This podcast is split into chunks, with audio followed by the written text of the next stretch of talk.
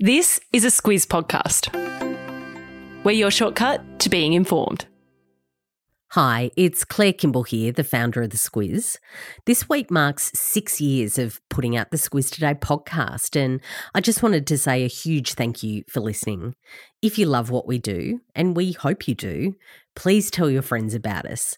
It's all the birthday present we could ever need.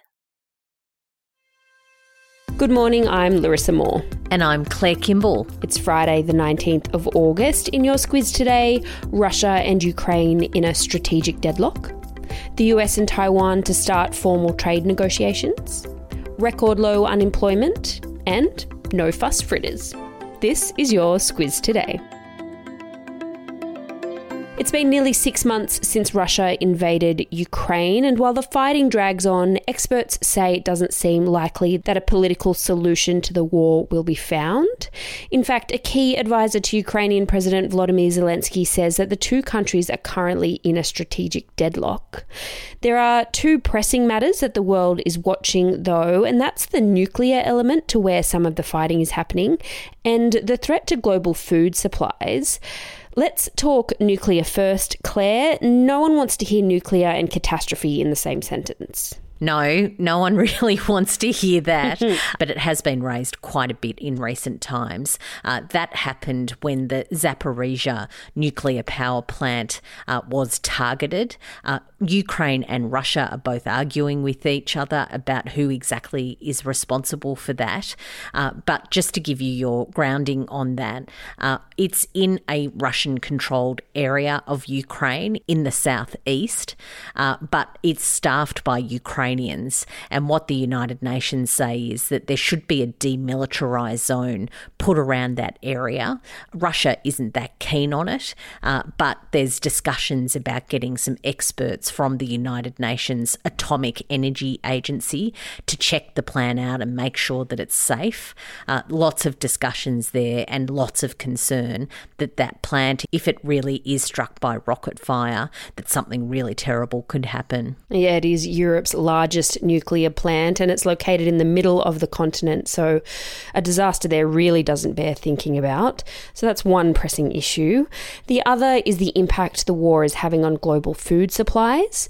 Both Russia and Ukraine export things like wheat, grain and oil seeds, and the disruption to that is creating food insecurity. Yeah, in a really big way. So, uh, when we look at the numbers before the pandemic, the World Food Programme says 135 million people were suffering from severe food insecurity. Uh, when we look at things as we're heading towards the end of this year, uh, what that program says is that it's looking to be somewhere close to 323 million people. So, a really big jump. That is is hardest hit in Africa, Asia, and the Middle East. Uh, a big part of it is that a lot of the grain that comes from Ukraine, it's a massive wheat producer, but its grain has been locked up at ports. Russia has recently, uh, through a deal that was brokered with the United Nations and Turkey, allowed some of that grain to be exported. So there are hopes that that is going to continue, but of course, it's a very volatile situation. Very volatile, as you say and two issues that the UN is having to watch very, very closely. To Indonesia, it's a tradition on Indonesia's Independence Day for the sentences of thousands of prisoners to be reduced. This year, that's happening for the bomb maker who made the explosives used in the Bali bombings back in October 2002. Umar Patek will walk free in a matter of days, Claire. Yes, and that will happen after he has served about half of his 20 year sentence. He was due for release next January, uh, but he's been granted a five month remission for good behaviour.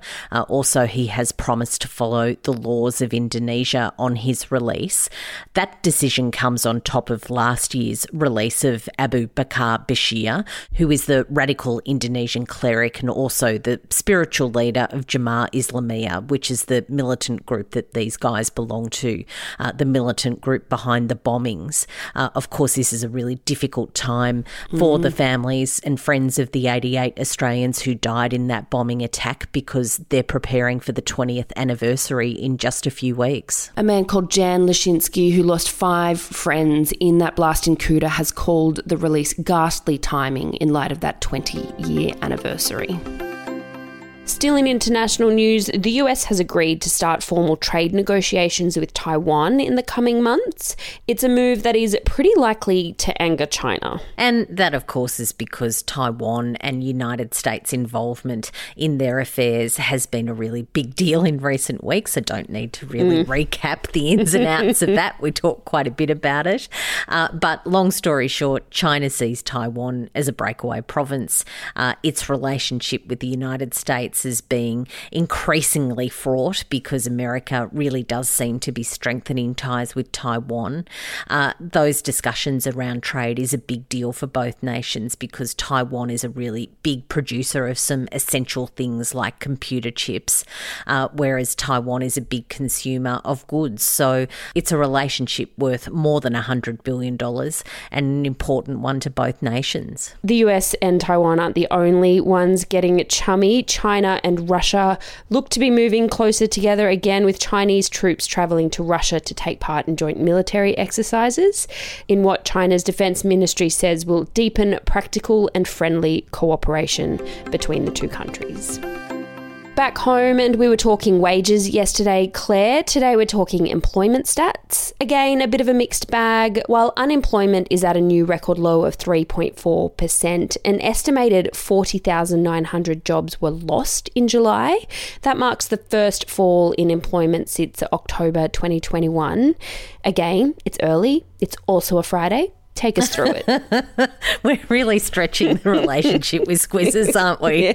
I'm so sorry. If it wasn't the wage index yesterday, we're now into exactly how our unemployment stats work. So I'll try and make this as painless as possible.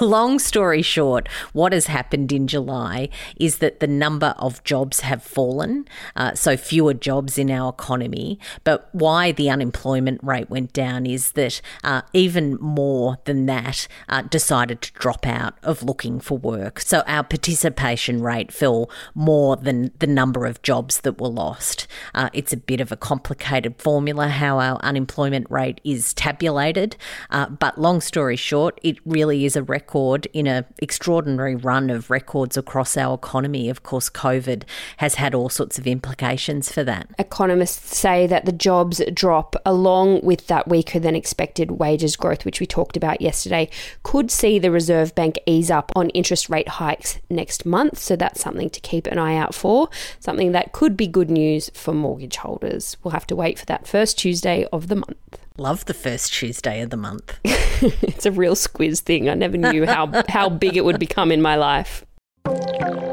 This week, our podcast is brought to you by Aware Super. Sometimes it can feel like retirement is a long way off, but whether it's two years or 20 years away, it's important to make sure your super fund is working for you. Aware Super is one of Australia's largest super funds and offers heaps of free tools and tips on its website for Aussies looking to get their super sorted and put a plan in place for their retirement. Read the PDS and TMD at aware.com.au. Now, it's not often you see government departments getting behind drinking campaigns, but in Japan, the tax agency isn't much liking the fact that younger generations aren't big drinkers. They've even launched a competition to get people back on the booze, Claire. Yep, it's called Asake Viva. Uh, it sounds like a very exciting kind of festival. What has happened, as you say, is the tax take has gone down quite a bit. Uh, of course, it's just interesting to think about other nations' relationship mm. with alcohol. Uh, when it comes to Japan, it really is one of those things that, like the rest of the world, alcohol consumption is going down. You've got to wonder, really, what the health department thinks of this particular campaign. TGIF, Claire, it has been a big week of news. Heading into the weekend, brunch is always a highlight. I'm pretty partial to ordering fritters when I'm out at brunch, but you've got a good at home recipe to try. Crispy corn fritters, the imperative being crispy. Mm-hmm. Not that hard to make. In fact, I even prefer the canned corn. Uh, it does say you can use fresh if you want, uh, frozen is fine, but I really like the canned stuff. And of course, if you're going for brunch, it's just a little bit more of a low fuss option too. And always good with a bit of smashed avo. And we know that avocado farmers are keen for us to buy up and be using avocados. So, all in all, a good recipe to take a look at this weekend.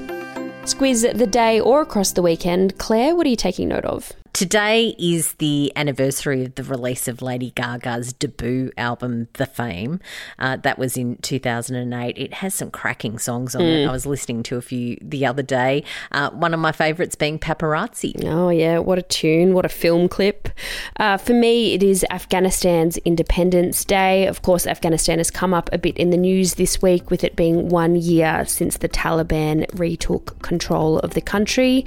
It is, of course, the topic of our Shortcuts podcast podcast episode this week, we took a look at where the country is at now. A good one to have a listen to. That's all from us. Have a great weekend. We will be back with you on Monday.